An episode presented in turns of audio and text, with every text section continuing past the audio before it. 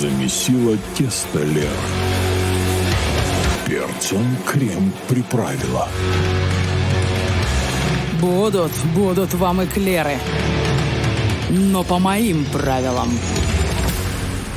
День добрый, дамы и господа. 12 часов и 6 минут в стране. Приветствую вас на волне 106,4 FM. Эм. Это лучшее радио. В эфире программа «Эклера Голицыной». Меня зовут Лера. Ближайшие два часа я вместе с вами. Со мной в студии гость. И, конечно же, вы. Поэтому отдельный привет летит всем, кто слушает нас и смотрит через наш YouTube-канал «Гвозди». Напомню только о том, что с воскресенья, с ближайшего воскресенья мы возвращаемся на свой домашний канал «Лучшее радио Израиль». Не забудьте, чтобы не сделать себе нервы, как говорят э, в Одессе. Ну, я напоминаю сразу, да, если вы хотите поучаствовать в беседе, в чате большими буквами пишем Лера, и потом ваш комментарий или вопрос, тогда я замечу быстрее. Ну и наш э, WhatsApp 050-891-106-4.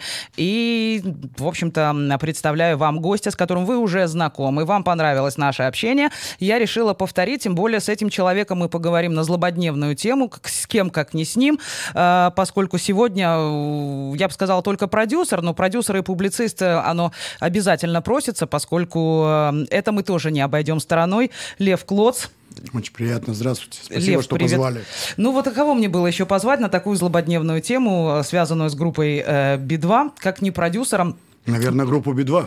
Ну, группа Би-2 отходит, э, отдыхает и приходит в себя. Если придут, то мы, может быть, до них и доберемся.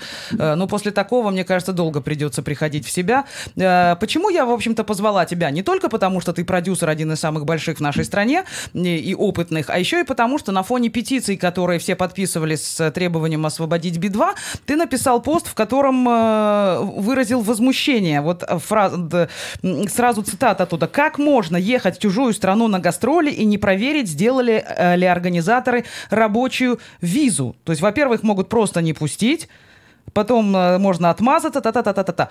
Кто, в общем-то, отвечает за то, чтобы проверить, есть ли рабочая виза?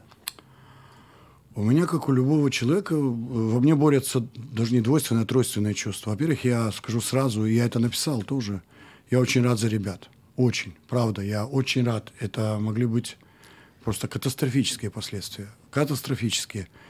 Э, мы называем вещи своими именами. Я не знаю, все ли, ну, как мы понимаем, там с гражданством игры, и поэтому не все, но какая-то часть этой замечательной группы просто уехала бы. То есть они бы уехали на 15 лет. Я специально посмотрел в интернете, там сроки, что там никакого отношения не имеет к рабочей визе. Это всего лишь повод.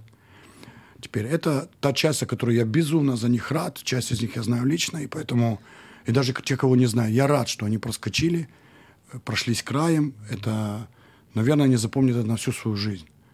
Я в Таиланде много раз был, кстати, с раб... тоже на гастролях. Э, в тюрьме там не был, слава богу, но могу себе представить. Гражданство Вообще в тюрьме все, в принципе, плохо. Как говорил мой знакомый. Э, в Таиланде в, очень В авторитете. Он говорил, в тюрьме скучно.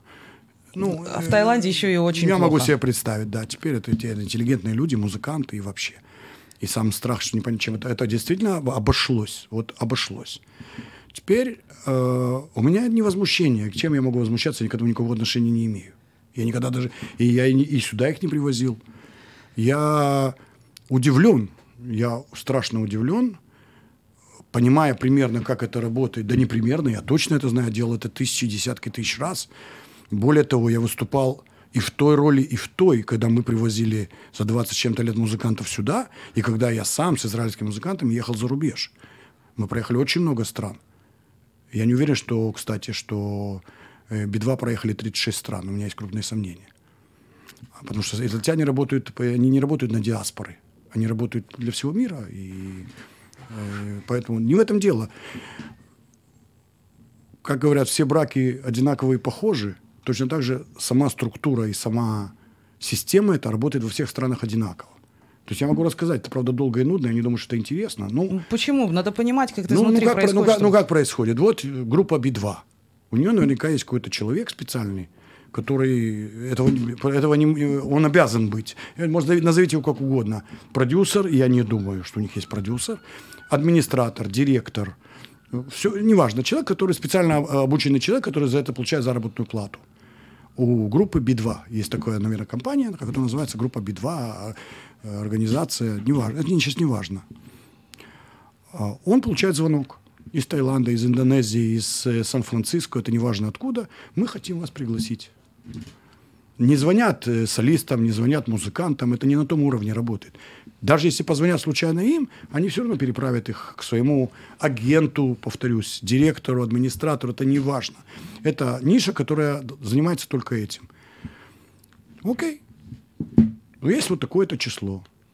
Нас это число не устраивает, мы заняты. Окей, есть такое-то число. Хорошо, договорились о числе. Где мы будем работать? Присылаются все данные. Группа B2 достаточно статусная, серьезная группа, чтобы работать где-то на помойке. Они должны знать, где они будут работать. Одобряем. Хорошо. Дальше. Повторяю, это всего лишь разговоры, которые пока ни к чему не обязывают. Ну да. Мы всего лишь ведем переговоры. Дальше гонорар. Ну, насколько мне известно, как это работает во всех странах, они объявляют какой-то свой гонорар, э, организатор начинает жалиться и уповать на трудности. Э, Группа Би-2 на это наверняка ему отвечает, что смотри, мы не торгуемся, нет места для торга, как говорил Остап Бендер. О, Мы достаточно востребованы, чтобы... Вот, вот наша цена. Организатор говорит, окей. С этого момента начинается другая работа. Мы должны представить себе два виртуальных стола. Два виртуальных стола. Один стол у организатора, виртуальный стол. Второй стол у того вот самого пресловутого директора, администратора или кого-то. Они находятся в разных странах, они не знакомы. Они не должны быть знакомы. Это обыкновенный бизнес. Каждый делает то, что он делал десятки тысяч раз. Организатор просит для себя определенный пакет документов. Они ему высылаются после того, как они договорились. А, Повторюсь, о числе, о месте и о гонораре. Он ему высылает количество людей в туре, их паспортные данные, э, бытовой и технический райдер. Это все ложится на виртуальный стол организатора. Он все это проходит и говорит, пытается бороться, бодаться, а вот это мне тяжело. Это все деньги. Ничего не получается. Группа Би-2, мы помним, статусная и востребованная группа. Все, договорились на этом. Дальше подписывается контракт. Вот это уже серьезно. То есть подписан контракт двумя сторонами. С этого момента контракт должен был выполнить. То есть, как то? Например, в контракте написано стопроцентная предоплата за, например, месяц до концерта. То есть, тем самым организатор подтверждает серьезность своих намерений. Он пока продает билеты, рекламирует концерт. На группу Би-2 мы знаем практически в любой стране мира. Э, э, бывшие выходцы из Советского Союза с удовольствием приходят, платят, э, покупают билеты, и зал полон. Все хорошо. Дальше. Он заказывает авиабилеты, согласно тому списку, который ему прислал директор. Он заказывает отель согласно кому-то люксы, кому-то полулюксы, кто-то живет по двое, кто-то живет... Нет, мы хотим все жить по одному, не вопрос. Дальше заказывается транспорт, фотографируешь транспорт, вот микроавтобус такой-то, вот, вот у вас будет. Именно он должен быть, а не какой-то... Ты послал одну фотографию, они выходят в аэропорту, а там стоит другой. Это не работает. Э, Автомобиль представительского класса для солистов. Ну, это свои нюансы. Я не видел их райдера. Я могу только предполагать. И самое главное, он все это пересылает директору. И последний документ, венчающий всю эту историю, это разрешение на работу в данной определенной стране. В каждой стране этим занимается другая служба. Никакого значения не имеет, как она называется. Иммиграционная полиция, Министерство внутренних дел, э, чер с лопатой, какая разница? Важен документ. Делается это очень просто. Берутся все данные музыкантов, их копии их паспортов, кто летит. Берется из Гугла, кто это вообще, Потому что вряд ли в Таиланде знают таиландские, э, тайские власти, кто такие группа Би-2. А у них есть из Гугла вот на английском языке перечень их заслуг, э, всех медалей и дипломов. И со всем этим это делает обычно даже не сам организатор, делает какая-то девочка. Это очень просто делается. И получается ответ. Обычно это на 99.9. Ответ да, потому что а почему нет? И вот этот документ, рабочая виза, она обычно делается там, ну вот они будут с такого-то числа по такое-то, включая концерты, либо это тур, это не важно. Это все, цифры не имеют значения. Важен факт. Это все вместе с авиабилетами, с бронью на гостинице, с контрактом еще раз и, естественно, с предоплатой и, самое главное, с рабочей визой, ложится на другой виртуальный стол у директора. Агента, продюсера. Агента, продюсера. Как ни назови, да. Надо учесть, что обычно, из моего опыта я исхожу, сами музыканты Би-2 к этому никакого отношения не имеют, потому что им неинтересно. Они свое дело делают. Их, им важно выйти на сцену и, и отработать концерт, как они обычно это делают, с блеском. Они платят зарплату человеку, который этим занимается. Теперь вот тут у меня возникает два вопроса, которых у меня нет ответа и вряд ли будет. Либо организатор не сделал эту визу вообще и послал им туристскую, вот такая версия существует. И тогда у меня, вот, вот на это у меня нет ответа. Вот когда на этот виртуальный стол у директора легла виза со, со всем пакетом, потому что он должен, должен проверить, например, совпадение фамилий на авиабилетах. Ну да, чтобы не было ошибок, иначе Потому можно не попасть что на человека рейс. могут просто не посадить на борт. Это, Да. И такое бывало.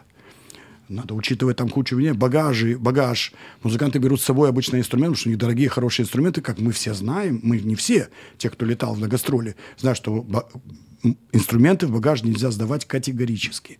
Вот за это идет борьба. Это все задача директора. Организатор оттуда не может этим заниматься. Он это обеспечил, он это оплатил. И вот. В принципе, для таких вот больших серьезных инструментов обычно берется дополнительный авиабилет, и они летят Вне в салоне. всякого Да. сомнения. Вместо 15-17 берется 25 мест. И и нет Да, проблем. Люди да. летают с виолончелями. Нет, это не это все, все решаемо. Причем маленький такой момент, когда регистрируешь э, на рейс гитару или виолончель, или какой-то такой большой инструмент, у которого свое место, оно так и пишется. Гитара и фамилия ее владельца. Да, это очень так. забавно. Ты как работник аэропорта. Да, это да, такая ты же всё. Да, Помнишь, когда, это- когда Чело, там, Максимов, Да. это Но- очень но смешно. И, и ни в коем случае не идет эта история с хрупкими грузами, когда ты помнишь Нет, там нет, лет. нет. Все, эта история, все решаем, все решим. Теперь мы пришли к самому главному вопросу. Вот пришел этот пакет документов, лег на стол директора, администратора, агента, кого угодно. Он либо сознательно это пропустил, что ужасно и чудовищно, и непрофессионально, либо несознательно, что тоже чудовищно, ужасно и непрофессионально. Собственно говоря, мы приходим к самой главной теме. Люди иноагенты, они это знают. Знаешь, что я начну с самого, плохого, э, самого ужасного? Они должны сказать спасибо, спасибо, что им наркотики не подбросили в гримерку. Потому что это мы тоже знаем и видели. Чем вы думаете? Вы летите в чужую страну, и на вас идет охота. Идет война.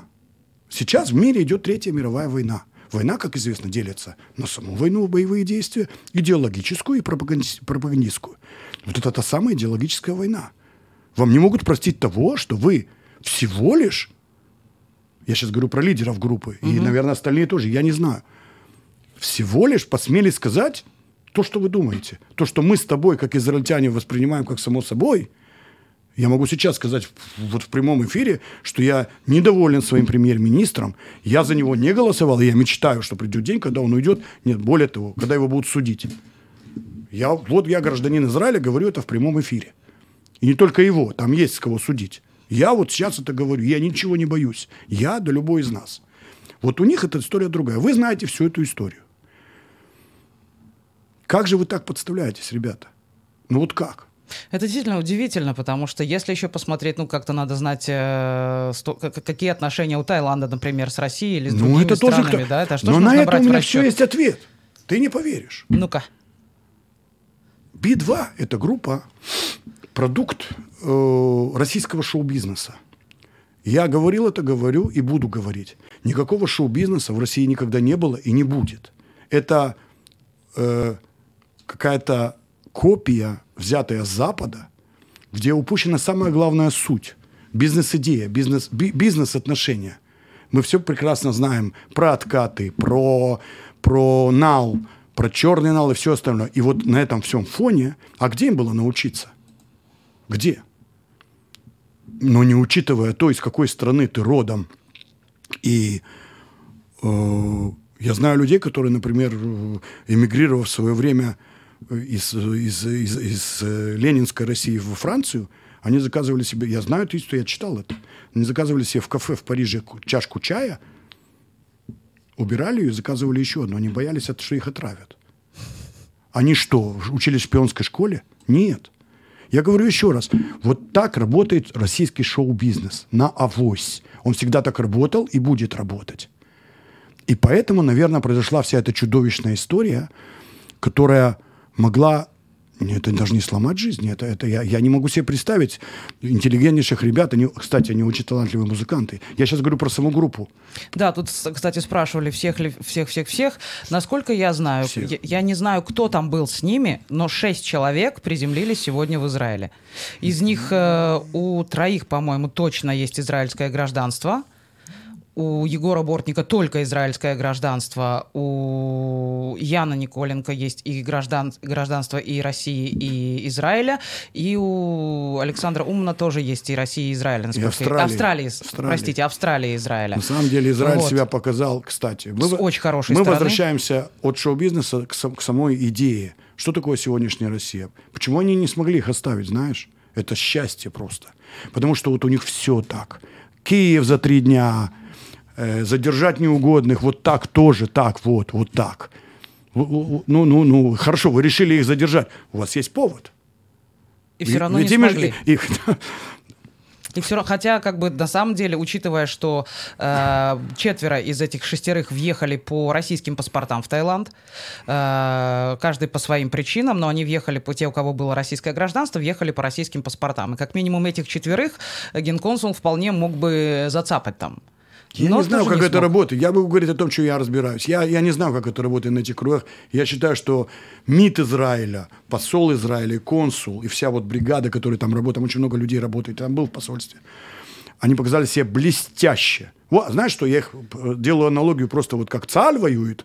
Вот они на своей идеологической войне, они выступили блестяще. Россию все время губит вот одна история, вот этот гигантизм.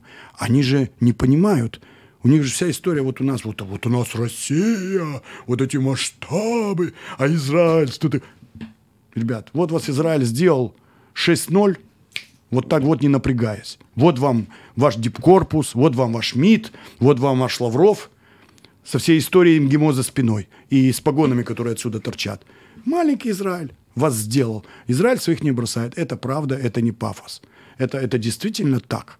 И я рад, по-человечески очень рад. Повторяю, вопросы остались открытыми, а их, и- а их никто не озвучит. И мы не знаем, да это не важно уже.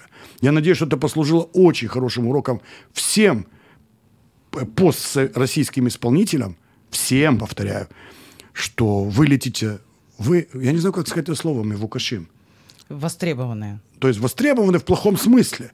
Вас ищут, ребят, по всему А, миру. вы разыскиваемые. Вы разыскиваемые, да. wanted, Вас да, по всему миру. Вы разыскиваемые. Российская власть, власть теми подла, что она не прощает. Вот как они, они укусят все равно. И где только могут, в любой точке света. Ну, именно поэтому большое количество израильских граждан, обладающих э, вторым гражданством э, России, сейчас не летит в Россию, потому что где-то, когда-то что-то сказали, а может, сказали уже после начала войны, даже находясь не на просторах России и даже официально не обладая э, званием иноагента почетным, да, они все равно понимают, что дело на них уже заведено. Я и достаточно им там говорил- приземлиться, будет кукузики. Я всегда говорил еще начиная. Мы-то уехали вообще, мы уезжали из Советского Союза. У нас торжественно, в торжественной обстановке забиралось гражданство, мы даже за это все платили своему же государству. И на этом нам выдавалась такая бумажка, зеленая виза, и мы болтались вот этой там две недели между он, люди без гражданства. Вот. И когда мы приезжали в Израиль, нам давали гражданство. У нас не было шага назад. Я призываю всех людей, всех, вот у кого есть двойное гражданство с Россией, это, наверное, звучит так громко, да? Ну, я, да, я призываю отказаться от российского гражданства, ребят. Ах, если бы это было так просто, О, ты это себе не вообще- представляешь. Это вообще Ты себе не не брат. Ты думаешь, это случайно не просто? Более Конечно, того, нет. более того, половина людей, которые даже об этом не подозревают, если они появятся на территории российского посольства, их могут арестовать. Это территория России. Ну я, да. я об этом тоже предупреждаю. Буквально недавно всплывала эта тема по поводу того, что один близкий мне человек хотел отказаться от российского гражданства. Он и так на него не особо обращал внимание. Он говорит, у меня есть израильский паспорт, я не продлевал э, свой российский, когда он закончился, он мне нафиг не нужен. Но, а когда началась э, война между Россией и Украиной, сказал, что я вообще хочу отказаться от российского гражданства. И э, попытался что-то с этим сделать. Сайт упал, десятки тысяч таких. дело даже не в сайте. Дело в том, что требования российской стороны для того, чтобы отказаться от этого гражданства, это такой квест, это даже на лабиринт не похоже, это какой-то адский ад, потому что они требуют какие-то несуществующие Специально, справки. Да. специально. Они требуют для того, чтобы начать эту процедуру, ты должен находиться на территории Российской Федерации. А если ты прилетаешь на территорию Российской Федерации с просроченным паспортом, то пока ты его не сделаешь, да, все равно себе. То есть э, там либо ты платишь адвокату баснословные деньги, которые этим занимается, почку нужно продавать, либо ты остаешься гражданином Российской Федерации, даже когда ты этого не хочешь. Это какой-то замкнутый круг на самом деле. Потому что принести справку из ЖЭКа, да, как бы просто самого принести справку из ЖЭКа по месту прописки на момент там типа ПМЖ, когда, может быть, этого дома уже не существует. Ты не можешь ее физически, никаких лазеек не предусмотрено. То есть Россия делает все, чтобы ты не мог отказаться от российского гражданства, то есть не оставляет тебе э, ни- никакого вообще простора, про- простора Ну, для ну, маневра. Это, это- это часть тенденции внешней политики России. А из-за этого, собственно говоря, произошло все остальное. Ведь что решил Владимир Путин в свое время? Я хочу, требую, требую, ключевое слово тут требую, чтобы меня любили и уважали во всем мире. Не понимая того, что сама фраза звучит абсурдно. Ты не можешь требовать и заставлять, чтобы тебя уважали. Э, э, могут уважать твои действия. Действия его отвратительные. Он, э, и, и, соответственно, это, это, это постоянно происходит. Вот то, что произошло с Украиной, я заставлю вас себя уважать. Ну, не получается. Нет у тебя, э, как это говорят, инструментов для этого. Смотри, мне кажется, что инструмент есть, но только это инструмент неуважения абсолютно. Это, Да это, в принципе, невозможно. Это, вот это вот русское непонятное бьет, значит, любит. Да, и это тоже там же. бояться значит уважать. Это, там, это, там вот же. оно вот Это. Это непонятное мне совершенно, Это- потому что это ментальность. Посмотри э, то, что произошло за последние годы, которые Путин у руля. Э, Вся армия, все военные службы были, эм, да чуть не сказала некрасиво, натасканы, вот, э, натасканы на то, чтобы бороться не со внешними врагами, а с внутренними. у них внутренний фас, пример, у них такая школа, у них 37-й. внутренний. Поэтому вот так на митинги люди боятся выходить. еще не Люди забыли, боятся еще, слова еще сказать. живы те, кто не забыли. Еще живы те, кто не забыли. Их немного, но они есть. Э, Старички-то. И вот они, они еще помнят 37-й, когда вздрагивали от того, как машина заезжала во двор. Ты думаешь, я не знаю, 37-й ли сейчас там? Но это близко. Очень близко. Они могут только заставить. Что Но- они и делают. Но заставить уважать или любить это и в жизни невозможно, и в супружеской жизни это невозможно, и в политике это невозможно. Как говорилось в Покровских воротах, осчастливить против желания, да, как бы Это не- невозможно. это невозможно. Скорее- У, у нас сейчас перерыв, да, и мы продолжим после него дальше. Эклеры Голицыной. И сегодня, напомню, у меня в гостях продюсер и публицист Лев Клоц. Мы обязательно э, вернемся к тому, что публицист, но пока все еще э, продюсер. Хотя нам написали, зачем все еще обсуждать, э, обсасывать Би-2, 3, 4. А для того, чтобы неповадно было. Это отличный урок для всех, кто думает, что до сих пор можно спокойно разъезжать по миру, не оглядываясь на то, какое гражданство лежит у тебя в кармане. Это действительно, к сожалению, так. При этом при наличии израильского и российского это становится как-то в два раза жим-жимнее. Тут у нас комментарий такой, я прям даже зачитаю, хотя не должна бы да, с такими словами, но ничего. Э, Львович написал, теперь генконсул России в Бангкоке Соснов не только соснет, но и конкретно выхватит. Интересна его дальнейшая судьба. Кстати, да. Что-то пошло не так, как всегда. Ну, как всегда. Вот, вот все пошло как не, вот не так. Хотели как лучше, а Вот, получилось вот, вот, как а- всегда. опять пошло все не так, понимаешь? То Мне, есть- честно говоря, даже не интересна его судьба. Я бы хотела увидеть строчку, что его больше нет на этой должности, а дальше мы и не узнаем. Он случайно может выпасть из окна, попасть под машину, просто исчезнуть, и никто не будет знать, где он. Мы больше эту фамилию, чувствую, не услышим никогда. Ну, я говорю, это же все ложится. Мне, мне, мне, когда у меня нет вопросов больше, я был бы удивлен, вот честно, если бы Россия хотя бы в этот раз. Это же начинается, начинается все со всяких антидопинговых скандалов. Ну что вы упираетесь, ребят? Ну, люди приняли допинг. Ну, извинитесь перед всем миром. Может, к вам... А, а зачем? Вот нас не любят, нас, э, на нас ищут. Да кто на вас ищет? Ну, де- девочки приняли допинг. Это зафиксировано. Нет, нас не любят, потому что мы русские. Какая связь? То же самое сейчас будет тоже абсолютно. Сейчас еще я, я читал русский интернет, оказывается, группа Би-2 и вообще вся, включая, видимо, того даже, кто ка- таскает у них колонки, должна быть благодарна России За что они? За то, что они в принципе существуют. Ну вот как бы вот они должны выйти, видимо, на, на Красную площадь, поклониться в пояс. Так нет, это же касается всех артистов, которые покинули пределы Российской Федерации после начала войны. Они все должны быть благодарны. Они За на что? наше- за, за то, что они За мы что? их сделали богатыми. Вы их сделали богатыми? Мы ходили на их концерты и платили. А. То есть, а то, что Но почему- они играли и пели, слегка. Почему-то- Они же не, они же не сидели Так с шапкой. Не дело. сидел Андрей Вадимович Макаревич с шапкой у входа в, в большие дворцы спорта и говорил, дайте мне, пожалуйста. Он честно работал, человек. Э, Он отработал все, не знаю, если у него российская пенсия, я не уверен. Но это не важно, на самом деле. Но он честно... Почему-то, почему-то большинство людей, большинство обывателей, назовем это так, которые ходят на концерты, развлечения работой не считают. Не. Они не, не понимают, что такое отработать двухчасовой концерт, да, и сколько эмоций, как ты выползаешь со сцены. Живой, живой, да, концерт. живой я концерт я могу себе представить, что такое отработать э, живой концерт. Я видел Паула Маккартни здесь, в Израиле, после концерта. Я тебе хочу сказать, я не буду сравнивать себя ни с Би-2, ни с Полом Маккартни. Я знаю, как я себя чувствую, отработав живой двухчасовой концерт, когда ты общаешься с людьми, когда ты поешь. Да, ты выворачиваешься наизнанку, ты отдаешь все, что в тебе есть. Если ты любишь Иначе музыку в себе, а не себя выходить. в музыке, да, тогда это работает именно так. Иначе не надо выходить на сцену. Тут у нас есть чудесный комментарий от человека, который носит ник Рашин Алкаш. Какая прелесть. Если честно, пишет он, то Би-2 нужно было на пожизненное посадить не за их политические взгляды или гражданскую позицию, а за их так называемое творчество. Это как Гребенщиков. Разве это музыка? Просто пипец. Ну, логично, но... Человеку может не нравиться, Вот понимаешь? это Кстати, я, вот лично я, ты не поверишь, я ни разу в жизни не был на концерте Би-2. То есть я не был. Я И- тоже. Оно, оно мне, а, мне это не близко, честно. Мне Земфира не, не, не, не мое. Но при этом я олдскул, кстати, как и ты. Я люблю другую музыку. Ну, я Гребенщикова люблю при Но этом. не, отдава- ну, не И я отдавать считаю должное, музыкой. не отдавать должное ребятам, когда они сделали, ну, это мирового уровня шоу. Да. Это круто. Работают там музыканты мирового уровня, даже не европейского, вот этих, которых, кстати, задержали.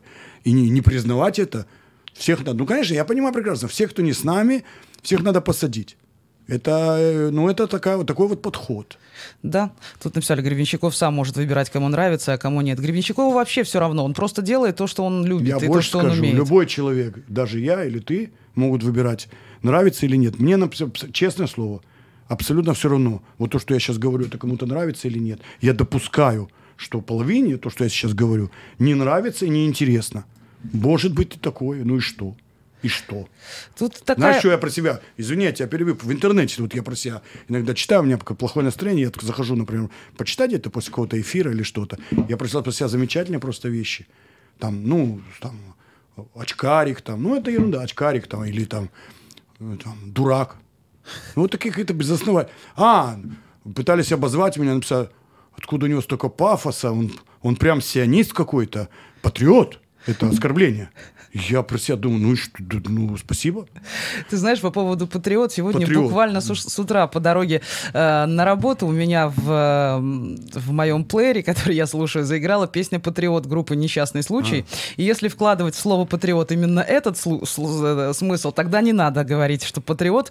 Тем, кто не слышал, я рекомендую послушать эту песню, вы поймете э, и почему э, группа «Несчастный случай» выступила против э, войны, потому что они уже давно понимали, кто такие патриоты России и что это такое. То есть заканчивается сло- словами «патриот-идиот», но все остальные слова... Опять же, да, у многих музыкантов главное же не музыка, главное текст, который они в это вкладывают. Скажем, взять того же Гребенщикова, у меня поначалу возникал вопрос, почему Гребенщикова называют роком. Да, сфига ли, у него там и латино, у него там и регги, у него там э, в плане музыкальном разброс э, стилей, абсолютно эклектичная музыка, скажем так. Да, там разброс стилей Ну, от и мне до. вообще, мне проще. Я музыку не делю на стили, я музыку не делю на, на какие-то течения, на, на, даже на странные исходы я не делю.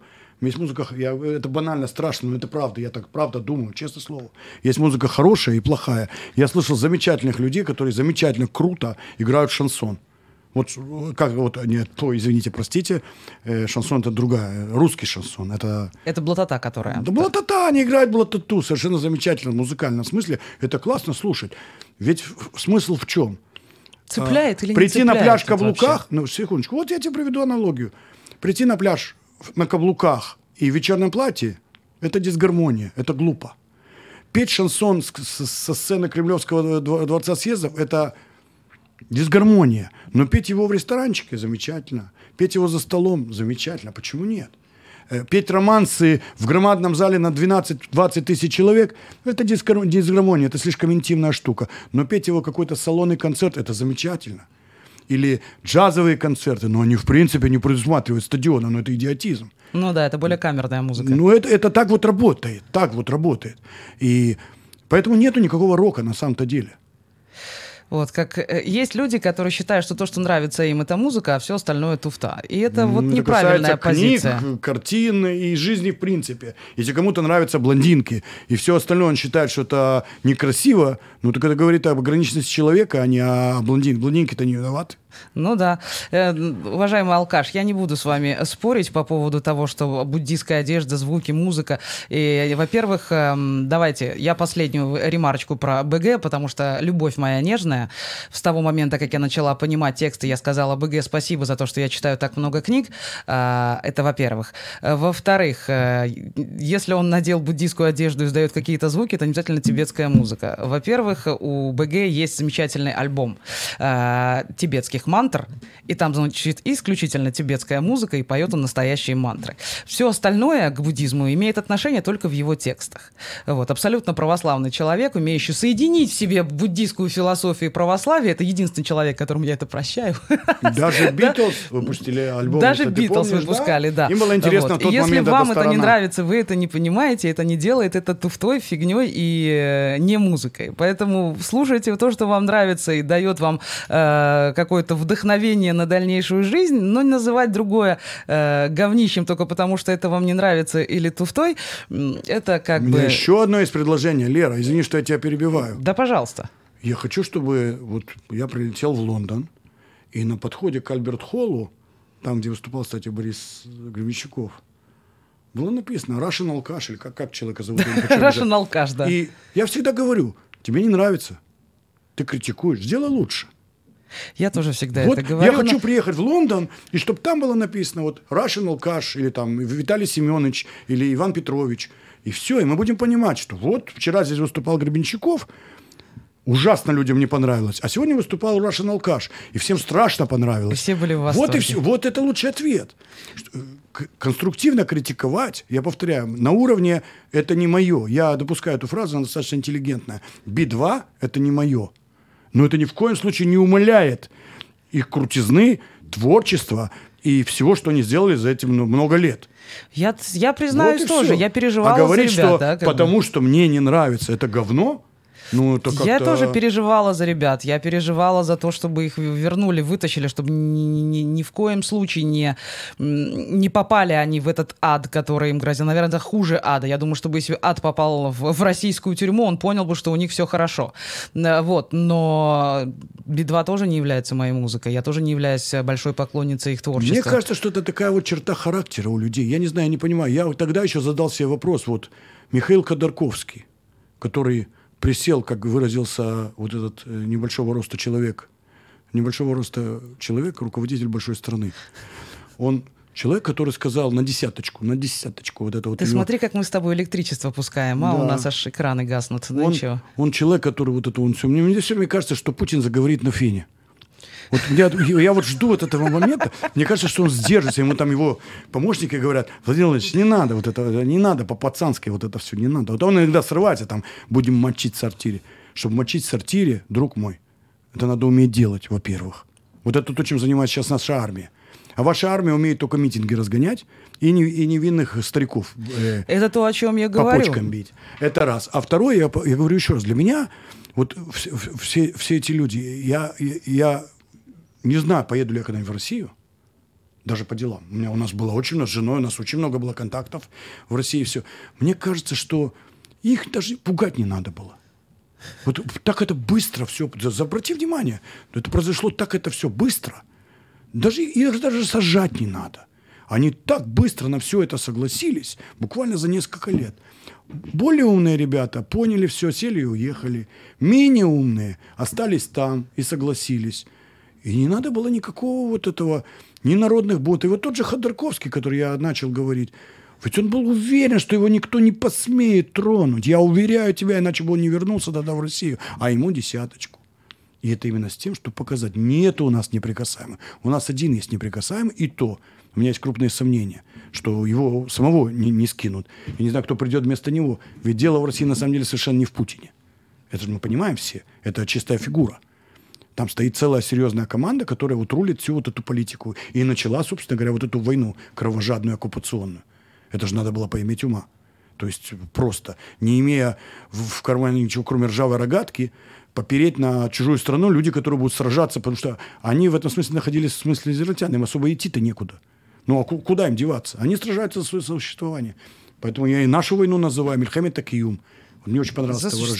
да. Потому что начали сравнивать там за- война судного дня, значит, ше- шестидневно. Нет, нет, нет. У нас такого аналога еще не было. Это война за существование народа Израиля. Ты хотел что-то про Хамас сказать, начал говорить, и... А про Хамас я тебе скажу. Э, э, Идет Третья мировая война. Стороны определили, буквально это, при- причем это происходит с такой скоростью. Еще год назад это так не было явно. Мир разделился на Запад и на Восток. Кто-то хочет жить, э, в моем понимании, цивилизованно и демократично на Западе, кто-то хочет жить дико по-восточному на Востоке. Э, Это право каждой есть ст- Израиль, который хочет на Востоке жить нет, по-европейски. я не... Когда мы говорим, да, это когда мы говорим Ближний Восток, это не имеется в виду географии, имеется в виду... Я понял, менталитет, да. Я поняла. Так вот, мир окончательно разделился. Теперь какая-то часть э, сидит, там, уже поднят этот железный забор, который скоро хлопнется и закроет границы, и на этом все закончится. И даже переписки не будет. То есть те, кто остался там, мы будем... Вот если ты помнишь Советский Союз, это вот было так, письма через там каких-то друзей. И люди, которые принимают на высочайших уровнях власти моих прямых врагов, с которыми воюют сейчас наши дети, ну, они мои враги. А как, а как я их еще должен назвать? Конечно, Они враги. Если в моего сына вот, на днях стреляли с российского корнета, как, как, я, как я должен э, воспринимать этих людей? То есть вы приветствуете террор против Израиля. Также я отношусь, кстати, с артистом, которые там остались. И я же слежу, я же вижу, у меня список 202 человека. Мой, мой личный список. У кого-то он 250, мы сравнивали, у кого-то там 180. Это люди, которые продолжают веселить власти, и они ничего плохого там не видят. У, у них, у них войны нет с Украиной. У них нет войны с Израилем. У них вообще ничего нет. У них никакой- никаких принципов у них нет. Они готовы при любой власти. Завтра скинут Путина, придет другой. Они ему будут прислуживать. Причем, говорю еще раз, это есть там люди с еврейской, еврейской национальности. Тут написала Светлана комментарий. Многие остаются там, так как нет возможности уехать. Жаль, что это непонятно столь мудрому человеку. Почему непонятно? Почему мы разве кого-то осуждаем? Тут мы говорим о тех, у кого есть осуждаю. возможность. Более того, я честно, хорошо, я подставлюсь этого. Окей. Я, я не понимаю, что такое есть возможность. У каждого свои приоритеты. Кто-то ставит вот эту самую свою личную свободу э, против э, квартиры в Москве. Например. Вот ему важнее квартира в Москве. Бывают пожилые люди, которых нельзя оставить, я их тоже понимаю. А бывают те, кто ну, свой личный комфорт ставит выше принципов, которых у него нету, я так скажу. Смотри, ну есть действительно люди, которым у них им тяжело. Например, сейчас начать э, собирать документы, поднимать документы, ездить по всему бывшему Советскому Союзу, поскольку у нас разбросаны родственники, да, я просто вижу людей, которые этим занимаются. Те, у кого есть хоть какая-то финансовая подушка, они этим занимаются, делают все возможное, чтобы уехать, и уезжают. Какой кровью им это обходится, да. Но есть те, которые действительно не могут, опять же, по разным причинам. Не всегда это финансы. Не всегда это финансы, а страха, знаешь, у страха глаза велики, это тоже очень страшно. Слушай, ты думаешь, мои родители не боялись или твои? То все боялись. Бросить все. Мы ехали в один конец. Тут был комментарий, который исчез. Наверное, наши модераторы э, постарались. Э, опять очкариком обозвали. Нет, э, там было написано, что мы думали, что ехали домой, а оказывается, типа, за лучшей жизнью. Там это, это я очень А, приблизительно. Это зависит Есть- от человека самого. Вот, вот. Это дело в том, что есть те, которые ехали домой, и вы слышите по вот этим патриотично-сионистским заявлениям моим, э, моего сегодняшнего гостя, мы ехали домой, и мы дома. Есть те, которые ехали сюда в поисках лучшей жизни, кто-то за колбасой, кто-то вон за тыквенным латте, кто-то еще за чем-то, и в итоге они либо остались здесь своими, либо так и не стали. И это тоже видно по, и слышно по словам, которые они произносят. Э, есть разные люди, и не все сюда приехали домой, к сожалению. Но, к счастью, даже те, кто приехали сюда не домой, в итоге здесь дома брели. Раз. А два, есть такое замечательное смертельное оружие, называется «Еврейские дети». То есть я помню тех в 90-х, которые были не очень довольны. 95-96 год, мы там в 90-х приехали, в 90-м. И они были не, недовольны Израилем, они не уезжали, потому что их просто больше никуда не, не могли попасть. И они все время, вот эти 10 лет, 12, они сидели, ах, как они проклинали эту страну. А потом у них выросли дети – так, выросли и, дети. И эти дети пошли в израильскую школу, в садик, в школу, в израильскую армию и преподнесли им большую такую мандулину, в том смысле, что это их страна. И если вам что-то здесь не нравится, вы можете уезжать. Но мы-то израильтяне. Это такое секретное оружие смертельное, против которого ты не пойдешь никогда. Никогда. И все. И поэтому, ну вот я сужу по тем, кто здесь живет 30 с чем-то лет, 20 лет, 15 лет, год. Я вижу этих людей. Ты знаешь, я был приятно поражен. Я все время, ты меня знаешь, у меня было очень предвзятое отношение к тем, кто вот приехал, вот это то самое, вот это тыквенное ЛТ, ну, нарицательное mm-hmm. имя. А потом, когда мы начали оказывать волонтерскую помощь, я приехал в один пункт, второй, в третий. Я смотрю, люди, которые еще не говорят на иврите, они стоят, собирают коробки. Ну вот хоть этим помочь. То есть я... Вот, вот, я вижу. Так как же они не станут своими? Вот они уже стали своими. Они за счет своего собственного времени после ульпана идут в какой-то пункт ножками, потому что машин у них еще нет. Вот под таким вот дождем или по жаре и помогают армии.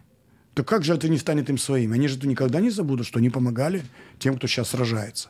Вот так становятся своими. Не стал домом. Вот так станов... появляется дом. Да, вот пишут здесь нам, а наши хабадники вражки, им что мешает уехать? Они там праздники устраивают и детей там держат. Наши хабадники там заботятся о наших евреях. Давайте все уедут, и им вообще некуда будет сунуться, и негде будет э, быть евреями, да, если они не могут уехать в Израиль по какой-то причине. Вот не могут. Вот представьте себе, не нашлось одной бумажки, а консулу насрать, простите, как в России плохо. У него есть правила, у него есть своя методичка, по которой он говорит да или нет, и плюс человеческий фактор. Захотел, сказал да, захотел, сказал нет. И все. Формализм. А, формализм, бюрократия. Не хватает одной бумажки. Вот одной какой-то не хватает, и люди не могут получить разрешение. У нас сейчас э, закрыли эту лавочку, называющуюся э, экстренная репатриация. И приехать сюда и жить здесь непонятно как, где, на что, и ждать получения статуса, это тоже, поверьте, не каждый может. Поэтому должны быть там представители наши, которые вот это еврейство в Галуте будут сохранять. Хабадники это будут, Литаим это будут, Харидим это будут, Бреслов это будет, неважно кто. Это люди, помогающие в Галуте сохранять э, еврейское еврейские корни и принадлежность к еврейскому народу. И кто может уехать, в итоге уезжают. Кто нет, тот нет. Тут... Даже тот, кто не хочет, ничего страшного в этом нет. Я... Это, знаешь, это как вот призыв в израильскую армию. Ведь мы с тобой оба знаем, что если ты не хочешь служить в армии, ты в ней не будешь служить, ты не нужен. Поэтому вся вот этот кипиш насчет ортодоксов, а мы заставим. А зачем? Смысл? Зачем брать в армию в израильского человека, который не хочет в ней служить? Светских полно, которые не хотят служить. Достаточно тех, кто хочет. Я в танковые войска, вот я буквально позавчера разговаривал с одним там э, командиром полка, он говорит, конкурс, э, конкурс. Я лично приезжал, говорит, вот сейчас в учебку и отбирал. И я сбрасываю их, не годятся, не годится, не годится, не годится. Только самые лучшие достойные. И так уже само, само собой разумеется, что среди них уже остались те, кто-то, у них такая мотивация. Сумасшедшие. Они проходят такой курс, такой тиранут. Это слово о танкистах. Э, Андаса крови, Цанханим, Гевати, Гулани, Шмоне Матай. В любое место ты должен заслужить право защищать свою страну. Ведь единственная страна в мире, сейчас меня опять обозовут, скажут пафос и сионизм, неважно. А единственная страна в мире, я не хочу не обижать ни одну страну, но я говорю факт, когда при начале военных действий, при начале войны, во всех странах люди убегают. И это понимаемо. единственная страна в мире, в которую прибегают, когда началась война. Бросают все. Больше нету. Я, я не знаю, я неплохо знаю военную историю, это у меня такое хобби. Я читаю много на эту тему. Больше нету такой страны, в которой взяли люди, побросали все, семьи, живущие, я лично знаю в Америке, в Канаде, людей, которые побросали бизнесы, живущие там уже 10, 12, 15 лет. Взрослые состоятельные люди. Ну вот они бросили все и при... Не убегают отсюда израильтяне? Конечно, мне сейчас скажут, да, да, да. И, конечно, есть. Я тебе Конечно. хочу сказать, что это не только взрослые состоятельные люди, которые могут себе, скажем, это позволить. Студенты, которые учатся за границей и для которых вернуться назад будет практически невозможно. Люди, работающие в зарубежных компаниях, для которых тоже потерять место это достаточно Просто большая. тусующие да? по миру, куча Да. израильтян. Просто тусующие по миру бросили все, скупали все возможные эм, все возможные билеты на любые рейсы с пересадками или без, чтобы вернуться И в Израиль и призваться возникает в вот армию. ответ чувства дома. То есть где бы ты ни был, где чем бы ты ни занимался, на- в Антарктике, но если ты израильтянин, пришла тяжелая минута.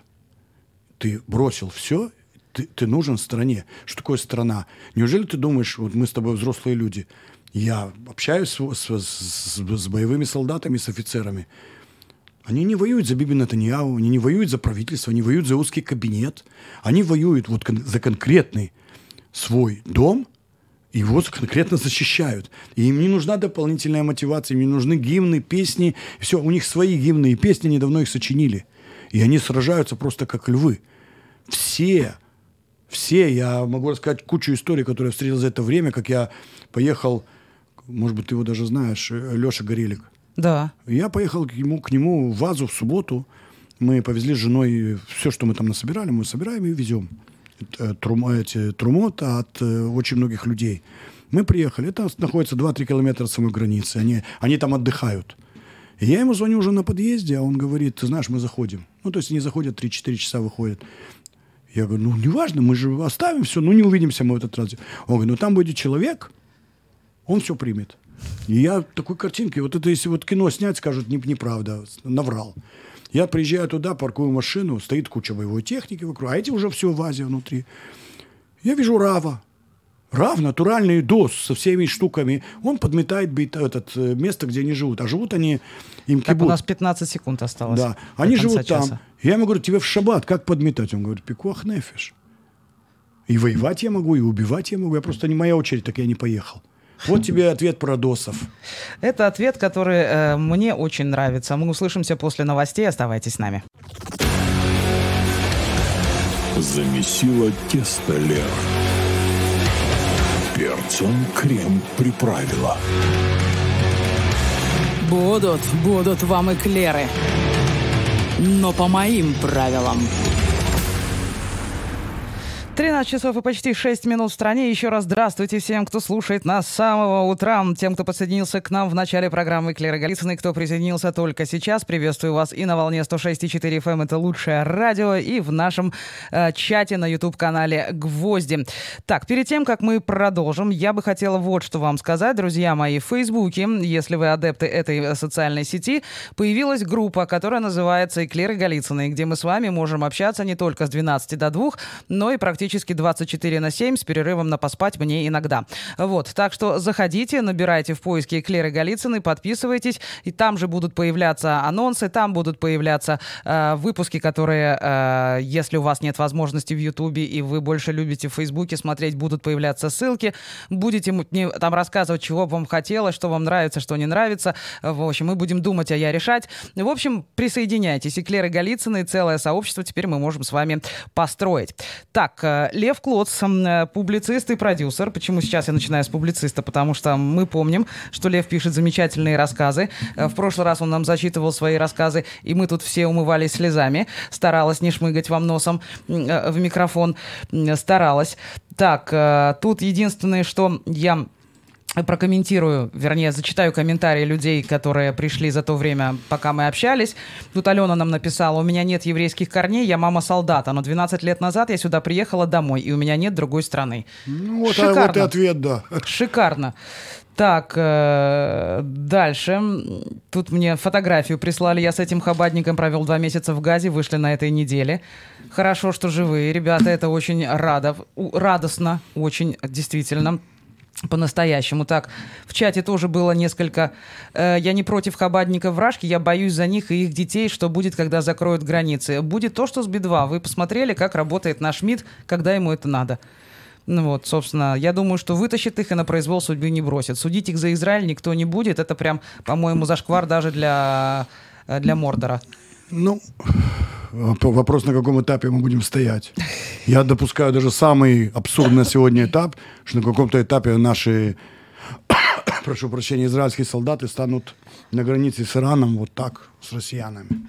Вполне. Тоже допускаю. Или на границе Сирии, где их в Или на данный границе момент... с Сирией. Я думаю, что те сбегут раньше, но это не важно. У них такая... Как обычно, у них такая так, у них тактика. Это вот э, Киев за три дня, и как только запахло, они сбегают. Да уж. Ну, Ужас. Так, э, тут мне написали спасибо. Вчера подписался на страничку тыквенный латы и потерялся на ней на 3-4 часа. Класс, вот. Не, не- благодарите, получайте удовольствие. да его вышвырнут оттуда, если он Я, я, я сказала, что я подписана, что я в группе, но я не пишу комментарии, потому что я хочу наблюдать. У меня занимательная антропология, поэтому все хорошо. М, Вот. Если будете комментировать, э, там главное правило прочитайте, чтобы не написать э, не тот комментарий, за который вас выкинут. Там невозможно стоять против этих правил, как нереально. Ну, ну, ну, поэтому надо просто читать, как я. Я просто читаю и получаю удовольствие. Что наслаждайтесь и вы. Так, э, еще вопрос, который был мимо кассы по поводу моих концертов. Вы можете по- по- подписаться на мою страницу в Фейсбуке, где есть анонсы, э, где я рассказываю, где, когда, чего и, и сколько. Поэтому заходите в тот же Фейсбук, находите там меня. Там меня также зовут, как здесь, Лера Голицына. Если напишите фамилию без ошибки, то найдете сразу. И все. Там же есть анонсы. Э, Ближайший вот будет э, в начале следующего э, месяца. Это я так на... У тебя раньше, по-моему, да? Ой, у меня там, да, у меня есть и в Кармеле, есть в Хайфе, есть в Яфу, в одном очень таком замечательном месте. Ну, мы тоже можно зайти ко мне на страницу, да, прочесть. Вот, да, подписывайтесь, заходите, там тоже есть анонсы, где И послушать, есть тем еще более... отдельно спектакль наш идет, и потом встреча со мной, с, не творческая встреча с автором, то есть со мной. Отлично. После. То есть заходите, Лев Клоц, э, нет, Лев Инна Клоц, да, надо Да, искать. Лев Инна Клоц, да. Пишите английскими Ну, потому что мы буквами. все время вместе уже. Да, ходят, Лев Инна да, Клоц. Это все три шутка. разных слова, да? Вы пишете, находите, подписывайтесь, и вы увидите там все анонсы, тоже куда идти, где слушать, что смотреть. Ходит даже шутка, что мы 98,2% вместе, поэтому все знают это. Да, поэтому Лев Инна Клоц. Э, Заходите, находите, подписывайтесь и будете в курсе э, всех анонсов. Э, а у меня, да, у меня в начале следующего месяца в Хайфе. Так что северяне скоро увидимся. Родео Ну а где еще? у меня тоже. Вот мне Всё. сп- спросили, что такое зашквар даже для Мордора? Это на каком языке? Это на молодежном. Сленг, сленг. Сленг такой, молодежный С- сленг. сленг.